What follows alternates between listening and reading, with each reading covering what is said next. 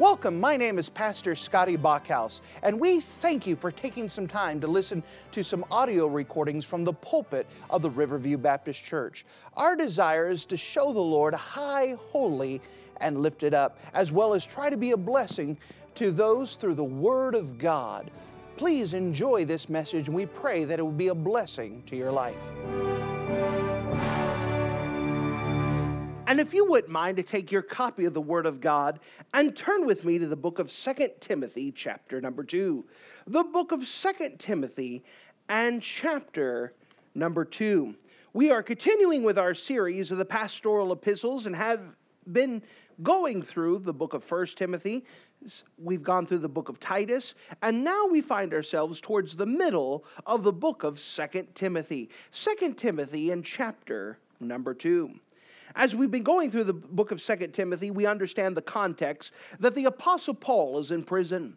The Apostle Paul knows that he's not getting out of prison, but yet he's writing to his son in the faith, Timothy, to encourage Timothy to, to continue on, to remain faithful, not to be discouraged with the things that are going on, but to be able to trust God in the midst of all the circumstances that the Apostle Paul is going through.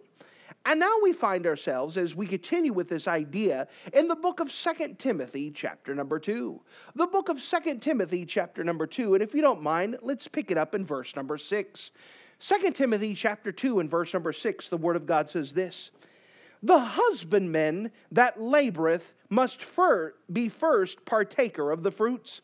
Consider what I say, and the Lord give thee understanding in all things. Remember that Jesus Christ of the seed of David was raised from the dead according to my gospel, wherein I suffer trouble as an evildoer, even unto bonds, but the word of God is not bound. Therefore I endure all things for the elect's sakes, that they may also obtain the salvation which is in Christ Jesus with eternal glory. It is a faithful saying. If we be dead with him, we shall also live with him. If we suffer, we shall also reign with him. If we deny him, he will also deny us. If we believe not, yet he abideth faithful he cannot deny himself. And if you're in the habit of marking things in your Bible, would you mark a phrase that we find about God in the book of 2 Timothy, chapter number 2? The book of 2 Timothy, chapter 2, and notice the phrase, He abideth faithful. He abideth faithful. And with the Lord's help, we want to talk about the faithfulness of God. He abideth faithful. If you don't mind, let's go to the Lord together and let's pray. Dear Heavenly Father, thank you so much again for you being a wonderful God. And as we talk about your faithfulness and whom you are, I'm asking that we would learn more about you, that we would understand more about you, and then our knowledge of you would help us to fall more in love with you, that it would help us to trust you more, depend upon you, knowing that you will never let us down, that you will always abide faithful. I'm asking that you would just help as we describe the attributes of you, that you would show yourself in a special way this morning. Again, I know I don't have any power of myself. I'm under the weather, I'm ill, I'm physically drained, I'm spiritually depleted. But I could trust you to be faithful, that you are able just to be a blessing to your folks. And the places that I cannot, I'm asking that you would do so. Fill me with your precious spirit as I surrender myself to you, that you would show yourself faithful even this morning, and that we would fall in love with you. Thank you that you are trustworthy and that we that you are great, you are wonderful. And in Jesus' name we pray. Amen. When we talk about the attributes of God, we're speaking about different aspects of God that are true. For example, we talk about the holiness of God, that God above all things is holy, holy, holy. The Bible says in the book of First John that God is love. Those are some of the attributes of God. We know the Bible says that He is omniscient. That means that He ha- knows, eh, that He sees everything at once. He's omnipresent. He is everywhere at once. He is omnipotent. He has all power. That there's different attributes of God that are true, that describe who God is. And that when you study these different attributes of God, that help us, that helps us to understand a little bit more about the wonderful God that we serve. Especially since God is so big and that He is so so mighty. And there's nothing my God that cannot do. God can do so many wonderful things that He is able. Well, the attribute of God that we find in this context here is that God is faithful. That God is faithful. He is consistent. He never wavers. He's always going to do what he said he was going to do. No matter what our response is, God is going to keep his word. No matter what happens, God is always going to be faithful. You know, sometimes we need to define our word faithful because we sometimes say, oh, sure, so and so's faithful.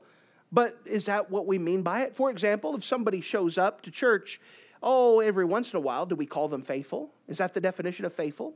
Well, maybe I could try it like this. What if I went to my wife and my beautiful bride of 16 years and I looked at her and said, Honey, I've got great news. I want to let you know that I've been 99% faithful. Do you think that's news that she wants to hear? You know what she expects out of me? She expects 100% faithfulness. That's the type of faithfulness that she expects from me. And that's the type of a faithfulness that we'd expect from God, is that it doesn't waver in and out. It's not like, well, he's mostly consistent. He is always consistent. He is always faithful. He is nothing but faithful. If you could cut God open and take a cross section of God, you could find faithfulness that runs all the way through him. He is always faithful.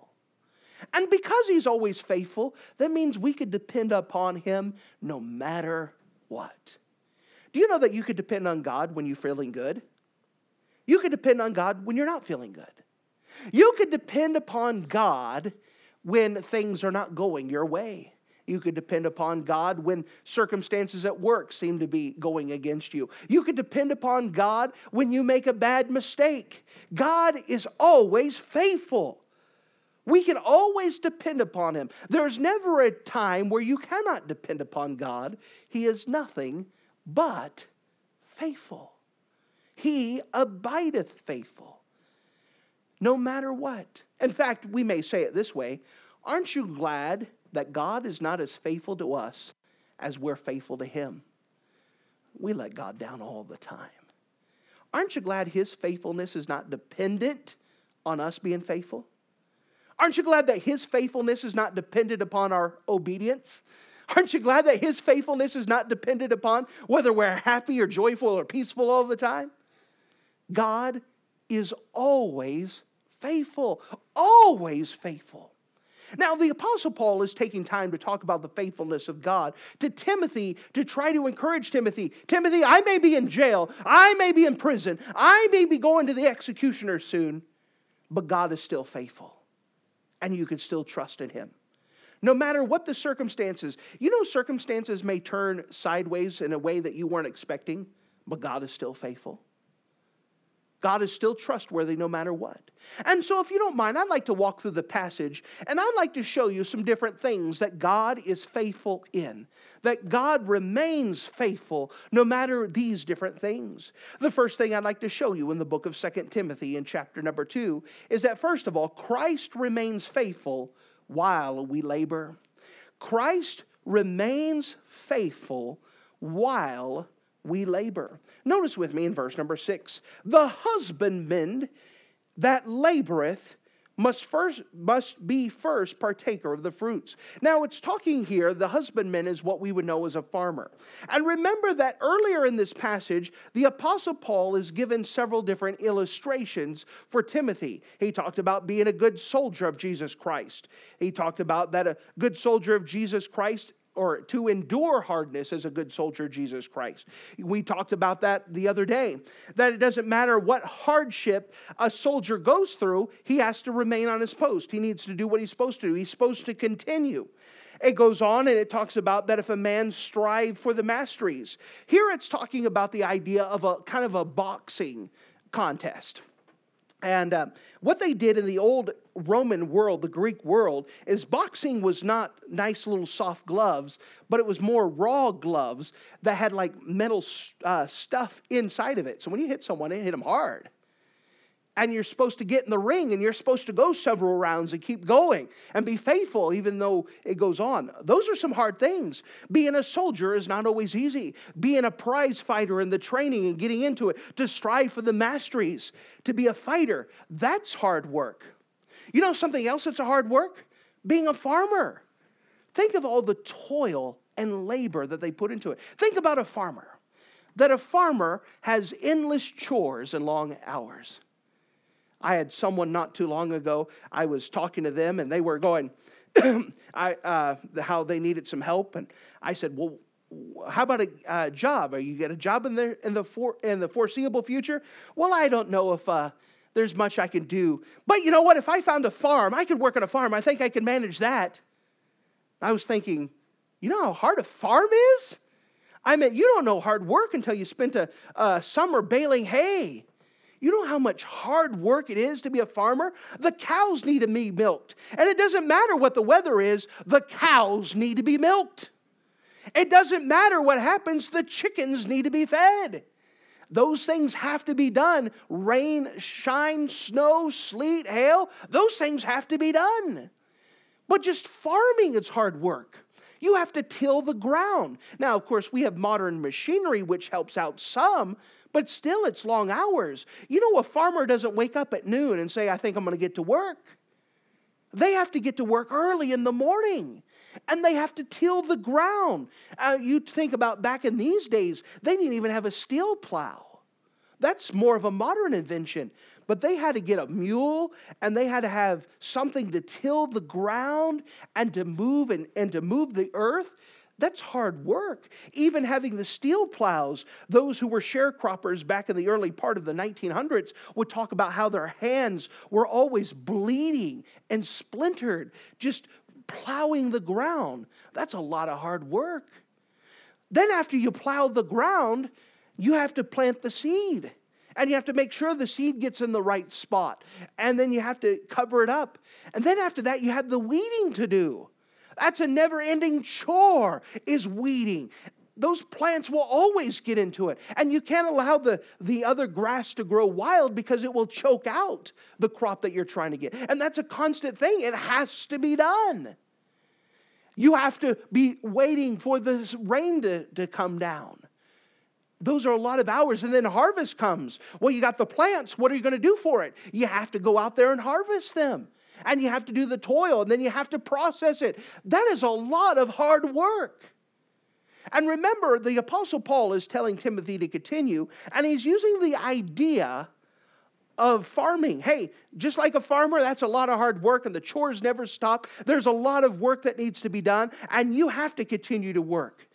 Because if you do, if you remain faithful, you get a harvest. And when you get a harvest, you get to enjoy the first fruits of it. It will be worth it all. If you continue to labor, if you could continue to work, it will be worth it all to start seeing some of that harvest come up. Because God is faithful. He is faithful to allow us to enjoy the harvest. He is faithful to work with us while we labor to see the other side of it. It will be worth it all. There's never a time up in the other side of glory where someone will say, you know what?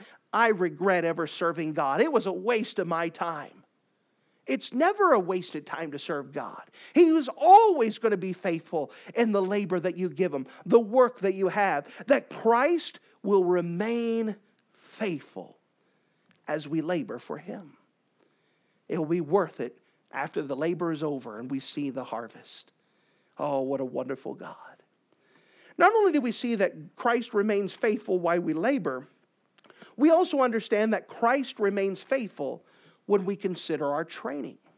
Christ remains faithful when we consider our training. Notice with me in verse number seven Consider what I say and the Lord give thee understanding in all things.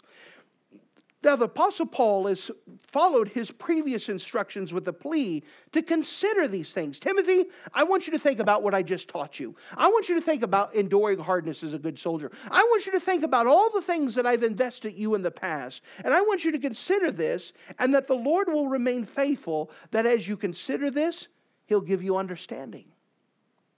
Do you know that there's sometimes that you could be taught something, but understanding doesn't come until you apply it? That's how the Bible works. That you commit your ways unto God, and He will give you understanding. that occurs over and over, that principle in the Bible. There are some things that you will not understand until you obey, until you consider it, until you uh, follow through with the things going on. And then the light bulbs come on and say, I get it. I get it. Paul is telling Timothy, Timothy, I don't just want you to take what I taught you and just put it away somewhere. I want you to consider it. I want you to obey it. And God will be faithful to give you understanding. I want you to think about Timothy. Not too many people had the opportunity to be discipled by the greatest of the apostles. Can you imagine what it would be like to have the Apostle Paul as your discipler? To be able to teach you all these things God has been working with him and revealing to him. And that Timothy wasn't to squander the teaching and the investment that Paul placed into Timothy.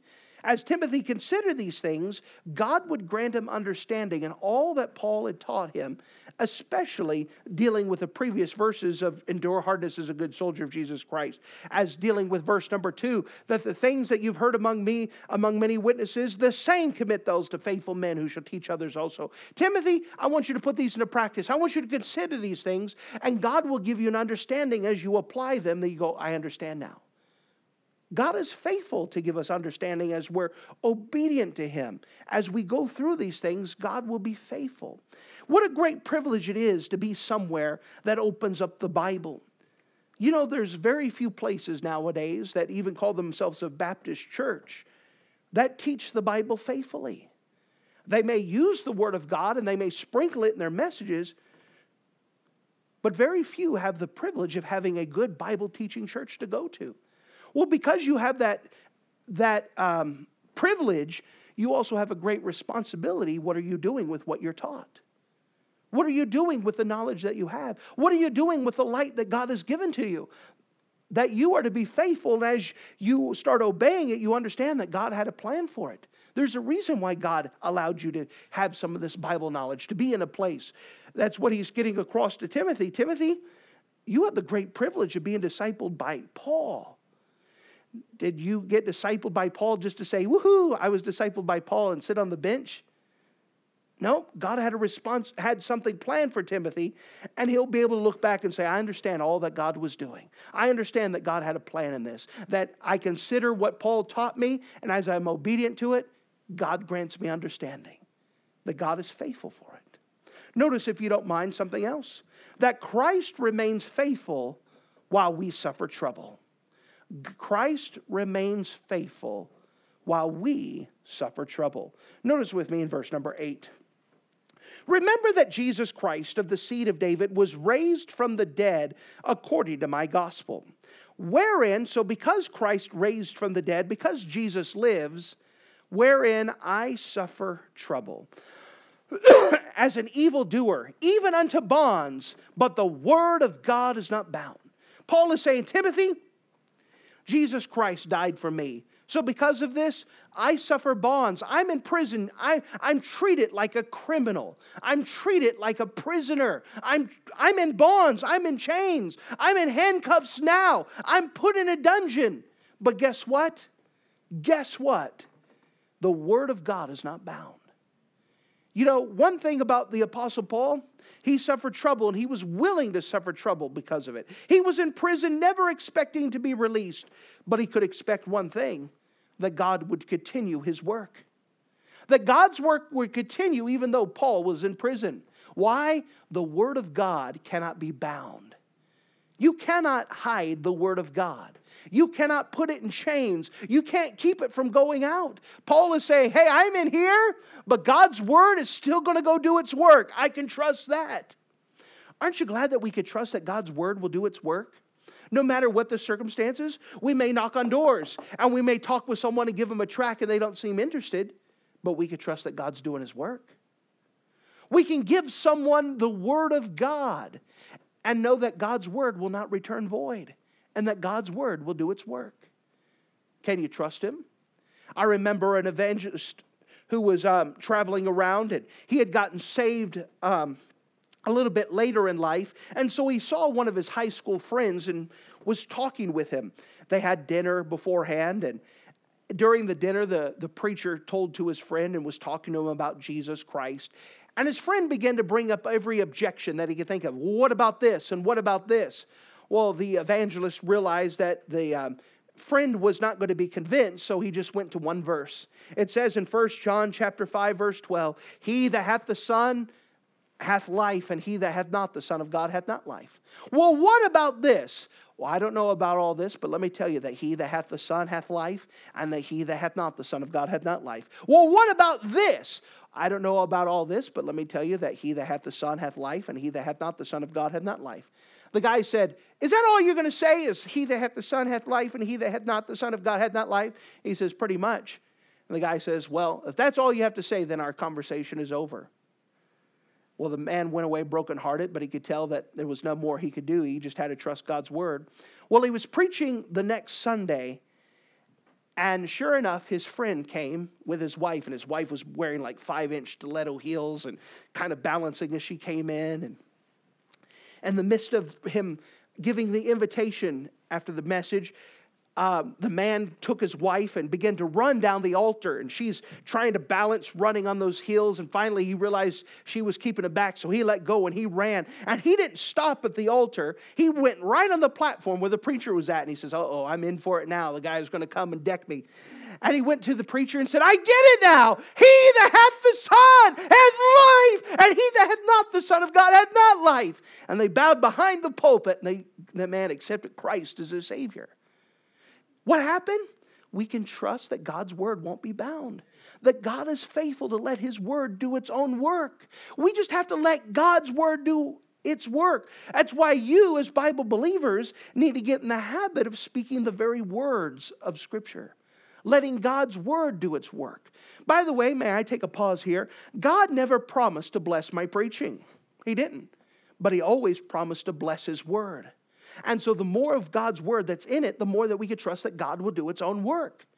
We can trust that God's word will do its work. Trust God's word. It cannot be bound. But as we suffer trouble, God puts those things in it knowing that His word is not going to be bound up. You have a bad day at work, let God's word do its work.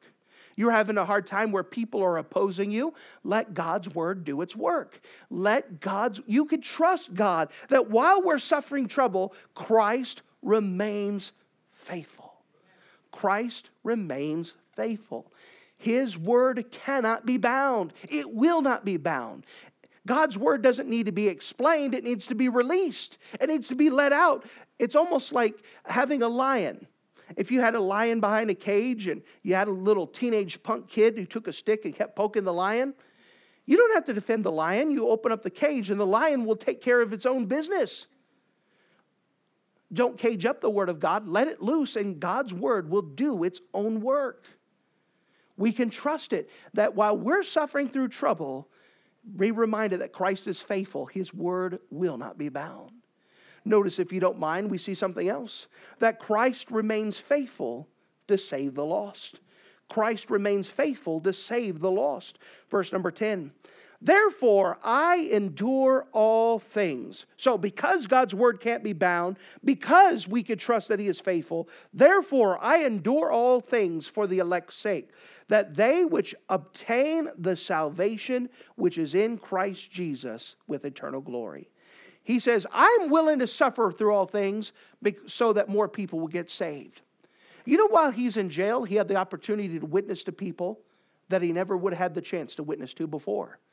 Having that prison guard chained with him for 24 7, think the Apostle Paul couldn't help himself but to witness to him? Hey, let me tell you why I'm in this chains and tell his story. To think about that he's in prison and he had the opportunity. To think about while we were at camp, I had an evangelist friend of mine who was driving on the road and he had a flat tire. Now you could be having a be upset, stupid flat tire. But by the time it was said and done, the tow truck driver had accepted Jesus Christ as a Savior. You see, God knows what He's doing. Can you trust Him? That I suffer these things because God wants to see people saved. If you realize that the things that you go through in your life is not by accident, but God is opening up opportunities for you to witness to someone. You can trust God. He knows what He's doing. You know, the greatest time for people to realize that God is real in your life is when bad things happen. It's easy to smile and say, I'm blessed when everything's going well. It's another thing when everything's falling apart for you to have a good attitude and say, I still trust God. But you don't understand how bad things are. I still trust God. That's when people say their God is real to them. That's when we get a witness to them. That's when the witness works when I suffer through trouble. That God, Christ remains faithful to save the lost. Jesus is not willing that any should perish, but all should come to repentance. He has a plan for all of this. We also see this that Christ remains faithful to reward us. Christ remains faithful to reward us. Notice with me in verse 11. It is a faithful saying, for if we be dead with him, we shall also live with him. If we suffer, we shall also reign with him. If we deny him, he will also deny us. And verse number 11 is the fifth of the five faithful sayings or true sayings that you'll see in the pastoral books, five times it will say, This is a faithful saying. This is a faithful saying. This is a true saying. This is the last of those fifth sayings. There are five sayings that says, This is faithful. This is something you could depend upon. This is something you could trust. It is a faithful saying. If we be dead with him, we shall also live with him. It says that if we die, if we die willingly, I die to my goals, my ambitions, my desires. I give my life to Christ. I die to what I want and I give it to him. It says that if we be dead with him, we shall also live with him. Now, when it's talking about live with him, it's talking about the rewards that we have in the millennial kingdom that if I give Christ my life in this world, he'll reward me in the next world. Notice as it goes on, it gives a, a, contrast in verse 12. If we suffer, we shall also reign with him. It means if we suffer while we're serving him now, part of the rewards is we're going to reign with him. We're going to be co heirs with Jesus. He's going to trust us in the millennium. However, if we deny him, he will also deny us. we spent a lot of time talking about the millennial kingdom in a different series, but here's the idea here that if we live for God now, if you give up your life now, you'll get rewarded for a thousand years in the millennial kingdom. However, if you deny God now and say, I want to live my own life, I know what's best for me, I'm going to do what I want to do, then when you get to the millennial kingdom, you will suffer loss. May I remind you some things about the millennial kingdom? The Bible speaks about in the Old Testament and the New Testament that one of the blessings we get in the millennial kingdom is that those who are soul winners will shine like the brightness of the sun. That when we get our brand new bodies, part of our brand new bodies is that we shine. So you could see someone who's shining bright, and you could someone in the millennial kingdom who was born there that says, Hey, look at that guy. That was someone that was faithful to God. Look at him. But then you take someone with a they have a brand new redeemed body. They're in heaven, but they denied God and they don't shine brightly. And you can look at them and say, Hey, look, that was someone who didn't live for God. They're here, but for a thousand years, there's going to be a difference. You could tell someone just by looking at them if they were faithful to God or not. Not just one aspect of it. The Bible speaks about lots about the rewards in the millennial kingdom and standing for Him, but Christ is faithful. He's faithful to reward us. That it will be worth it all when if we suffer here, if we deny ourselves, we live for Christ here and now. It will be worth it for a thousand years in the millennial kingdom. That's a big deal because a thousand years is a long time. You know, in this life, the best you could hope for is to get a hundred. And even that, you don't have a good quality of life necessarily. But for a thousand years to rule and reign with Christ, for a thousand years to enjoy the rewards of your faithfulness to God here. He is faithful to reward us. He is faithful. But if we decide to deny Him and set Him aside and say, I want to do what I want now, it will show up for a thousand years. This is a big deal but he is faithful. This isn't trying to discourage people, it's trying to encourage Timothy to continue on. Timothy, I know you got some hard things to go. Let me know. Let me remind you that God is going to be faithful to reward you for your labor now, for your suffering now, for the things that you go through. God will reward you. He will protect you. It will be worth it. You're not suffering for no reason. You're suffering for Christ, and He's watching. You're suffering for Christ, and He'll reward you. That Christ will be faithful to reward him. Isn't that wonderful? That helps Timothy to continue on, that he's not wondering, well, is it really worth it? Does Jesus care? Well, I know he cares. Yes, I know he cares. We could trust in him. Which brings us to one last thing that we see in this passage here that Christ remains faithful even when we don't trust him. that Christ remains faithful even when we don't trust him. Verse number 13 If we believe not, yet he abideth faithful, he cannot deny himself. Our faith and labor for God or our lack of labor for God doesn't determine God's faithfulness. Do you know that God is true whether people believe He's true or not? We don't believe in something imaginary. This is not something that we dreamt up. This isn't a mythology. This isn't a crutch that we hang on to. God is real. And it doesn't matter who says that God is not real.